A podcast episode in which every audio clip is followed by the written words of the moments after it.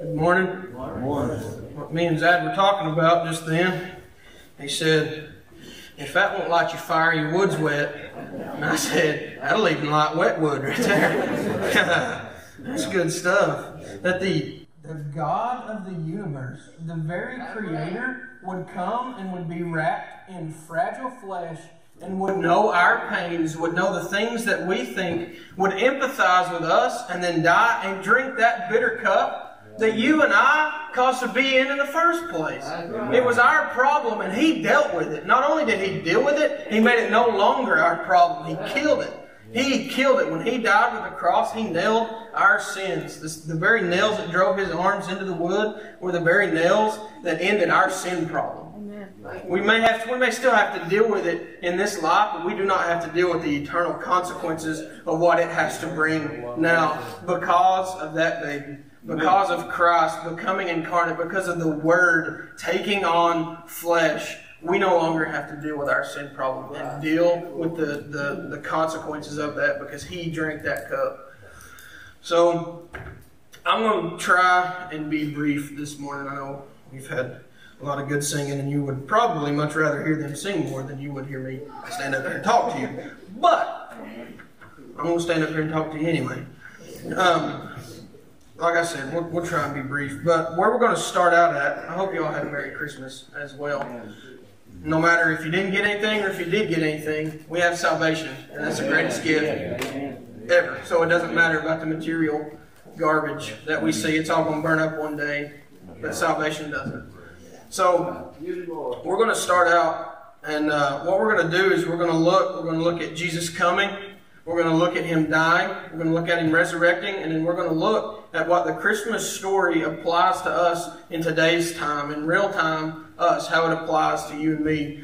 And so to start out, I'm going to read the Christmas story um, out of Luke chapter 2, verses 1 through 20. And I'm going to read it out of the King James just because I think the way that the King James reads this passage is just so poetic and it's beautiful the way that it's uh, laid out here. So um, we're going to start in verse 1 and we're going to go all the way to verse 20. And the Word of God says, And it came to pass in those days that there went out a decree from Caesar Augustus that all the world should be taxed. And this taxing was the first was first made when Cyrenius was governor of Syria. And all went to be taxed, everyone into his own city. And Joseph also went up from Galilee out of the city of Nazareth into Judea, unto the city of David, which is called Bethlehem, because he was of the house and lineage of David, to be taxed with Mary, his espoused wife, being great with child. And so it was that while they were there, the days were accomplished that she should be delivered. And she brought forth her firstborn son, and wrapped him in swaddling clothes, and laid him in a manger, because there was no room for them in the inn. And there was in the same country shepherds abiding in the field, keeping watch over their flock by night. And lo, the angel of the Lord came upon them, and the glory of the Lord shone round about them, and they were sore afraid. And the angel said unto them, Fear not, for behold, I bring you good tidings of great joy, which shall be to all people. It is. Born this day in the city of David a Savior, which is Christ the Lord. And this shall be a sign to you. You shall find the babe wrapped in swaddling clothes, lying in a manger. And suddenly there was with the angel a multitude of the heavenly hosts, praising God and saying, Glory to God in the highest, and on earth peace, goodwill toward men. And it came to pass as the angels were gone away in, from them into heaven, the shepherds said one to another, Let us now go even unto Bethlehem, and see this thing which is come to pass, which the Lord hath made known to us. And they came with haste, and found Mary and Joseph and the babe lying in a manger. And when they had seen it, they made known abroad the sayings which was told them concerning this child. And they and all they had that heard it wondered at those things which were told uh, them by the shepherds. But Mary kept all these things in her heart and pondered, or kept all these things and pondered them in her heart. And the shepherds returned, glorifying and praising God for all the things that they had heard and seen as it was told to them. Amen. Let's pray. Dear Father, I pray that as we uh, move in to this lesson, God, I pray that you would show us what you want to show us, God, and that we would have that awe that you would come and become one of us, God, and save the unsavable. God, that you would save a creation that spat in your face, God, and that you loved us so much that you became incarnate and died for our sins. Apply this to our hearts and lives so that we never lose that awe of who you are. And I pray this in your name. Amen. Amen. Now, thousands of years of prophecy culminated to this very day. That what we just read, thousands of years of prophecy culminated in that one point. The, the line of humanity was dark, black, ridden with sin from the very beginning up until this point. But it was at this point that light interjected and entered the scene because God incarnate had become one of us and had come to fulfill the prophecy that took place in Genesis chapter 3. And I imagine, though, that all of creation stood still as the Creator was finally interjected into humanity. Even if He was surrounded by farm animals or whatever it was, everything, the trees, the stars, everything that He breathed into creation, I have to imagine, stood still for a moment and looked with awe that their Creator was so small now that he was born wrapped in the very flesh of a human being. I imagine that it just had to sit back and, and awe that, the, that he had come. He had come. Now, when it says uh, it says peace on earth, this what I wanted to talk about here, I know this is kind of like just interjecting in this, but when it's talking about this peace on earth, it's not necessarily talking about peace between mankind right? Obviously, we see that, right? There's wars that happen. It's it's not peace between you and I, although Jesus Christ does bring peace between you and I, and eventually one day we will have peace when He comes back. But what this is talking about is peace between a judge and the people that He's judging. Now, God there is no there is no judgment to be poured out on us. God, we have, we are at peace with God today because Jesus Christ, because God Himself sacrificed Himself on our part. So that now God no longer looks at us as objects to be judged, but He looks at us as objects to be loved, as people to be loved, as His children because of what His Son did. Amen. Thank you, Lord. And he did not come as Israel expected, right? He did not come with a flaming sword, although he's coming back. And it will be the way that they expected him to come the first time. And it will not, not be like they thought.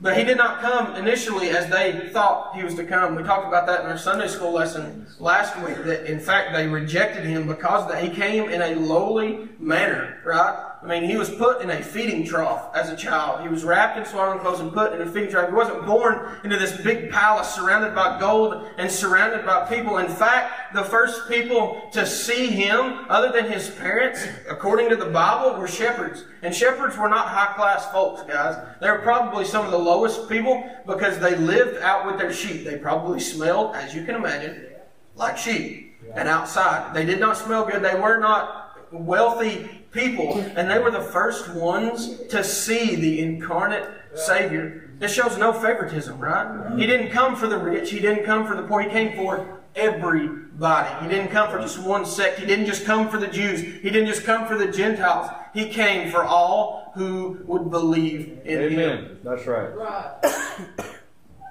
the deliverer is made manifest in frail humanity. He came to have a relationship with us.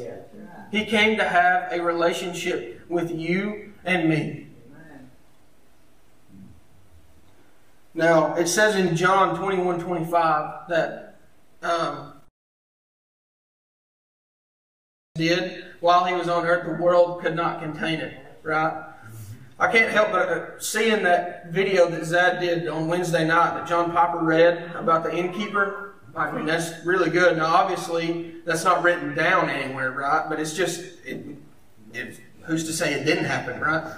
So I can't help but imagine Jesus with the disciples. You know, maybe it's like a summer evening in Jerusalem somewhere. They're out on a hillside, and the sun's setting and the stars are coming up. And as you get a group of any men together, what do they do? They talk about the weather, right? That's one thing that has to come up. When you're in a group of me, you got to talk about the weather, right? well, they talk about how pretty the stars are that night, how beautiful, how many there are. They talk about how nice the weather is that evening or how nice the weather's been that day. All the while Jesus is sitting there with them. The very one who, when they're looking at the stars, knows the exact temperature at which that star burns. He mm-hmm. breathed that into existence. He knows when that star would collapse in on itself and become a supernova. He knows he, the very one that they're talking to right now about the weather is the one that is keeping the earth on its rotation around the sun, that made this planet just perfect enough to have life and sustain it right? He keeps the earth in orbit, right? He was the one who made the moon, who the, the one who is controlling the tides and how that reacts, the one who is keeping the atmosphere around earth well enough to sustain our lives as well, for us to breathe oxygen. The very one who is who's controlling the white blood cells for a scratch on one of the disciples' arms that's healing. He knows every bit of that and he's sustaining all of that and he created all of that. And he's like, the weather's nice tonight, isn't it, guys? right? And that, he came to have that relationship with us. He didn't just dump on them that he was, you know, oh, I created that. Let me tell you about the temperature and all this. No, he's like, yeah, it is pretty nice out here tonight, guys. The very one who created everything wanted a relationship with people, wanted to know them and to be with them. He is so big that he created everything, yet he talks to humanity on a personal level. The very God that breathed creation into existence talked to the disciples on a personal level, and now talks to you and I on a personal level. Yeah. Very, we do not deserve that. We do not deserve the God of this universe communi- communicating with us at all. It's like Randy said, he should have smoked us where we stood at, right? But he didn't. He came and he wanted a relationship with us and he gave himself up for that relationship to be restored back together. This is the Christmas story. This is the Christmas story and what we have to celebrate in the Savior coming. Amen. Now, let's look at Matthew. We're going to go to Matthew chapter 27 and we're going to start out in verse 33.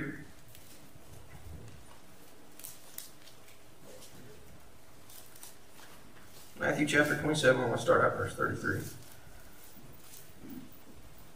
And when they came to a place called Golgotha, which means place of the skull, they gave him wine to drink mixed with gall, and after tasting it, he was unwilling to drink. And when they had crucified him, they divided up his garments among themselves by casting lots. And sitting down, they began to keep watch over them there. And above his head, they put a charge against him, which read, This is Jesus, the King of the Jews. At that time, two robbers were crucified with him, one on the right and one on the left. Those passing by were hurling abuse at him, wagging their heads and saying, You who are going to destroy the temple and rebuild it in three days, save yourself. If you are the Son of God, come down.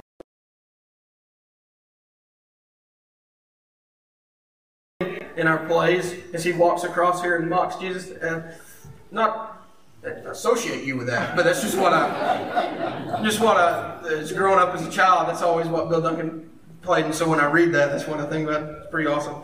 Um, in the same way, the chief priests also, along with the scribes and elders, were mocking him and saying, "He saved others; he cannot save himself. He's the king of the, he's king of Israel. Let him now come down from the cross, and we will believe in him. He trusts in God. Let God rescue him now, if he's if he delights in him. For he said, I am the Son of God. The robbers who'd been crucified with him were also insulting him with the same words.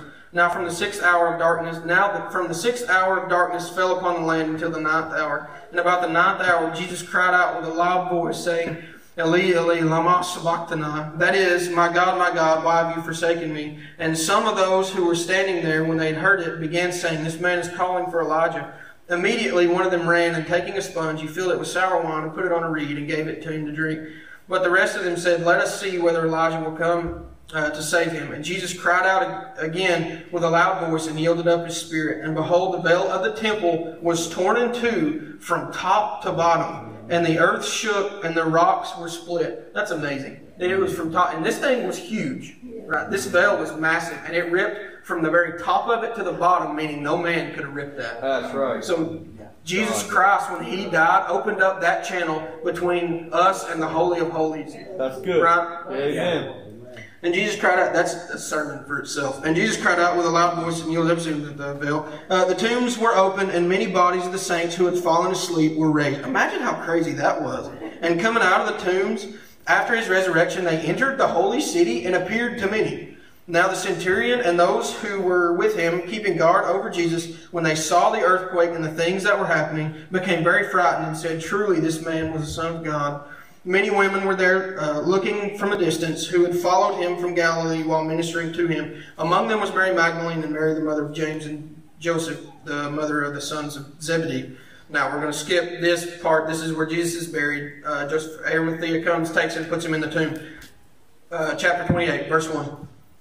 Now, after the Sabbath, as it began to dawn toward the first day of the week, Mary Magdalene and the other Mary came to look at the grave, and behold, a severe earthquake had occurred, for an angel of the Lord descended from heaven, and came and rolled away the stone and sat upon it. And his appearance was like lightning, and his clothes were as white as snow. So the angels are like lightning. They're dressed in lightning. Imagine what Jesus Christ looks like. That's why they say he is the light of that city, right? If they look like lightning, he's blowing it out of the water as the sun. He looks like the sun. Uh, the guards shook for fear of him and became like dead men. And the angel said to the women, Do not be afraid, for I know that you are looking for Jesus who is crucified. Here we go. He is not here, Amen. for he has risen, just as he said. Come and see the place where he was lying. Go quickly and tell his disciples that he is risen from the dead, and behold, he is going ahead of you into Galilee, and there you will see him. Behold, I have told you. And they left the tomb quickly with fear and great joy, and ran to report it to his disciples. And behold, Jesus met them and greeted them. And they came up, and they took hold of his feet and worshipped him. Then Jesus said, Do not be afraid. Go and take my word to my brethren to leave for Galilee, and there they will see me. Here we see the, resur- the crucifixion and the resurrection. This verse, these verses tell us the reason of why Jesus came. This is the reason why Christmas is celebrated at all, as, at all, is because Jesus came to redeem that which was lost. He came to live a perfect life. He died a perfect death, and he did not stay dead. He did not stay dead because the grave could not hold the king, and he walked out again, sealing our salvation and sealing well, our salvation. About it, isn't it? Sealing our salvation. Victory. That's the word I was looking for. And sealing our victory. Jesus came to bridge the divide that you and I could not. In the garden, there was an eternal divide created from Adam. And don't get me with that. It, it was our it was our fault. If we were in the garden, we'd have done the exact same thing. It was our fault. We caused an eternal divide between us and the Father because we wanted to do what we wanted to do instead of what God had instructed us, and in doing so, created a, a, a divide between us. Right? And Jesus came to bridge that divide and restore us back to the Father.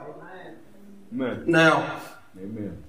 talking about the cross, Paul Washer has uh, it's a video of him talking about the cross, and it's very good. It's kind of what Randy hinted at a little bit today in Sunday school as well. A lot of people see the cross as like a picture of love, right? And in a sense, that's true. That is, in, in, a, in a sense, that's true. But the cross is a picture of how depraved you and I truly are. Right. The cross is a picture of how bad you and I truly are, how much you and I truly hate, hated God. That is the very picture of the cross that it took the Creator Himself to become manifest and die for our sins. The very one who created everything, that's what it took. It took His life to pay for my sins and to pay for your sins. And guess what? He did it. He did it freely.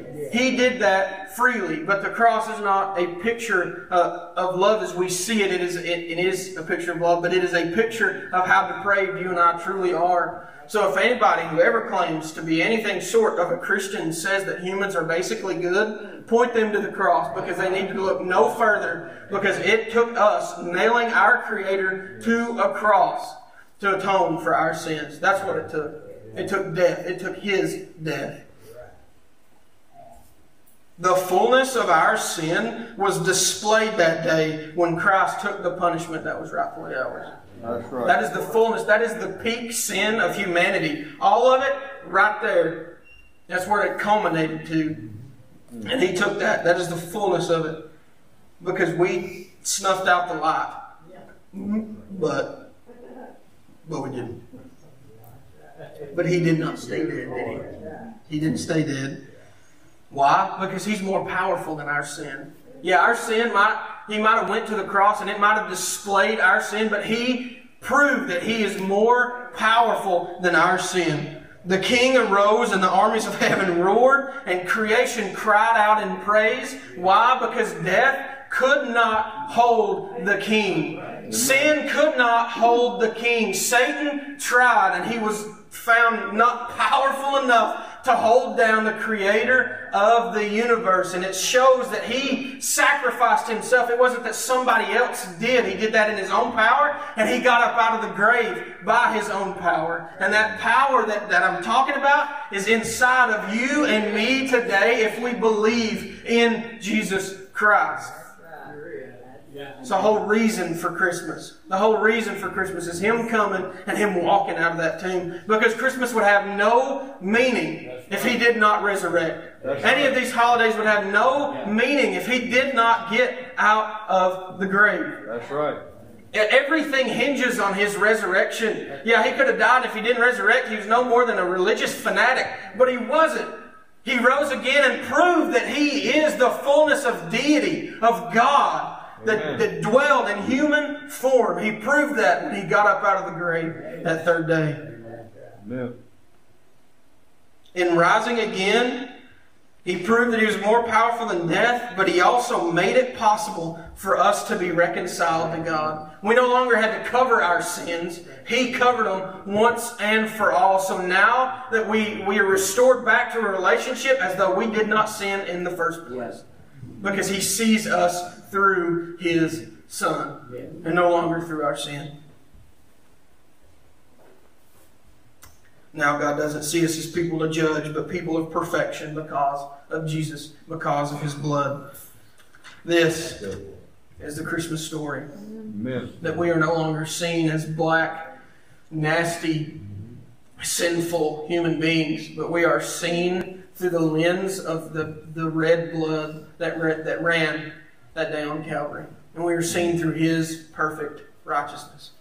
Amen. Now, we're going to move in to Colossians, which is where we'll spend the rest of our time. And I'm going to try and hurry, I promise. Um, Colossians chapter 2, is, we're going to be going through verses 8 through 15. And really, what's been happening here, just to give you a little context of what's going on, Paul is dealing with some like Judaizers and also some pagan worship that's happening uh, in Colossae at this time that he's writing this, and that's what we'll get into when he's saying all of this. He's saying it for a reason, and he's addressing that, but it also applies to what we're talking about as well. So, uh, verse 8 See to it that no one takes you uh, captive through philosophy and empty deception, according to the tradition of men, according to the elementary principles of the world, rather than according to Christ. Basically, what he's saying: don't listen to ideologies of man because they're not good. Mm. Um, the only good thing is Jesus Christ, and that's all we need to listen to. It's been proven for thousands and thousands of years. The scriptures are reliable, no matter what somebody tries to tell you. This is a reliable text, more reliable probably than we realize, but it's extremely reliable. So listen to this, because this has withstood so many attempts to try and bring it down, so many ideologies of man. When he's talking at philosophy rid the world of this, and it never has worked, right? Why? Because this is true, and that other stuff is garbage. Pretty simple. Um, verse 9 For in him all the fullness of deity dwells in bodily form. So, what's happening here, and what, why he's addressing this, is in Colossae at the time, these people believed that there were like rungs of deity. So, you had like one person that was deified, and then you'd have another rung, and they were less deified than that person, and it just kind of worked its way down. Right? Well, Paul, what Paul is addressing here, and this was in a uh, John MacArthur commentary, Paul is saying that the nature of God continually abode in Jesus. The very nature, the very spirit of God, God the Father, dwelled in Jesus Christ. He is God incarnate. He is not some lower level on the, the food chain or the ladder than God is. No, He is God Almighty. Jesus Christ is God incarnate, the Word incarnate. So any of these empty philosophies that tell that would tell you that Jesus was just a good man, or that it's heresy. It's heresy and it will lead you to hell. Because Amen. Jesus Christ is God. Because if we don't see Him as God, then His sacrifice is meaningless. His sacrifice cannot atone for our sins if he was not God. Amen. Because he was the only one that could live perfect. Jesus was God incarnate. Verse 10, um, well, 10 through 12. Uh, and in him you have been made complete, and he is the head over all rule and authority. That's also addressing some of these Judaizers saying you can't eat this and you can't eat that, situations like that. Um, and in him you've been made complete, and he is the head over all rule and authority. And in him you were also circumcised with a circumcision made without hands, in the removal of the body of the flesh by the circumcision of Christ, having been buried with him, in which you were also raised up with him through faith in the working of God who raised him from the dead. Now, verse 10. Um, if we believe on him, we are made complete. We lack nothing now. If you and I believe in Christ, we lack nothing. Now, you may say, what about my math skills? They're pretty lacking. I'm not talking about that. I'm talking about righteousness. Righteousness. We do not lack anything for righteousness any longer. Right? We were lacking. Why? Because we could not attain it ourselves. We could try and we could try and we could try. That's what the, the Judy Judaizers, yeah. Judea continued to try. There was a works-based thing that talks about that in Romans 9, 10, somewhere around in there. To attain righteousness. But now, through Jesus Christ, we are made 100% complete and 100% righteousness, lacking nothing. So there is no need for us to work towards salvation. We work from salvation. We've been given everything, and now we're going to go share about it. And we're going to live our lives glorifying to the Father because we've been given everything. We lack nothing any longer, guys. Oh, Amen. Jesus has made us whole. Jesus has made us whole. Moving on, verse 11. Paul says we are circumcised through Christ. Circumcised through Christ. So to not get too into that, it's a removal of the flesh, right? So basically what Paul is saying is that Jesus Christ has removed the power and dominion of our flesh now. Yeah, we still have to deal with it for a little while until we get to heaven, but He has removed the power and the dominion over it now. So if it does have power and dominion over us, it is by our own choice because God has given us the ability to overcome that in Jesus Christ. So He has cut off our flesh so that we no longer have to deal with it. Mm. We now live in complete victory. So just as we have complete righteousness, we also have complete victory in Jesus Christ, lacking nothing. That's a that's great. Yeah, that's great. That we we don't lack anything. We don't have to run after other things to try and suffice and fill in what we lack in our religion, right? We have Jesus Christ, so we long for nothing now. We have, that's what Paul is talking about. I know what it is to be content. Why? Because it doesn't matter the material garbage that we have. If we have Christ, that's all that matters, and the rest of that's just an afterthought, right? Amen. We have been made complete, so what does it matter the car that we drive, or the home that we live in, or the job that we have? It doesn't. I mean, it does, obviously, for paying for your family and keeping for your family, but in the end, it doesn't matter because we have Jesus Christ. That's what's most important. That's the Christmas story that we live in victory now because our sinful flesh has been cut off. Verse 12 having been buried with him in baptism, in which you were also raised up with him through faith in the working of God who raised him from the dead. We have died with Christ and are raised with him because of his resurrection. Our baptisms, that's an outward sign of what happened inwardly, right? We go under in death, but Jesus Christ, through what it says here, uh, through faith in the working of God, the work that God did in bringing Jesus back to life, he has done the very same thing for you and me. We were dead, but He has brought us back to life through His power and through His Son. Amen. The Christmas story. I want to continue to say that. It is. This is the Christmas story. This is because it's all the Christmas story. It all hinges around Him saving the unsavable, as that song says. Saving the unsavable. That's what the Christmas story is, man. Now, verse 13. When you were dead in your transgressions and the uncircumcision of your flesh, he made you alive together with him, having forgiven us some of our transgressions. Every last one of them. Do you know what that extends to? That extends until you take your last breath on earth. God has forgiven you of every single one of them. That's how far reaching and how powerful the blood of Jesus Christ is. That it covers an eternity's worth of humanity's sins. Amen. That's why he has to be God, right? That's why Jesus Christ has to be God because man's blood can't cover that. But the blood of the Creator, the blood of the perfect Son of God can cover that right. and does cover that if you are in Him. So we don't have to live beat down by our sins. We've been given victory over that and we are forgiven of it. Now, it's not Amen. obviously a license to go on sinning. I mean, Paul says, God forbid, right? One of the most powerful, if not the most powerful negative in the Bible He's saying, no, you know, God forbid that to happen, right? Because it's going to push us to live more like Him. But we've been given victory over our sins. And we've been forgiven of them. Now, verse 14. This is the one that I wanted to hit on. And we'll spend the rest of our time here. I don't even know how long I've gone.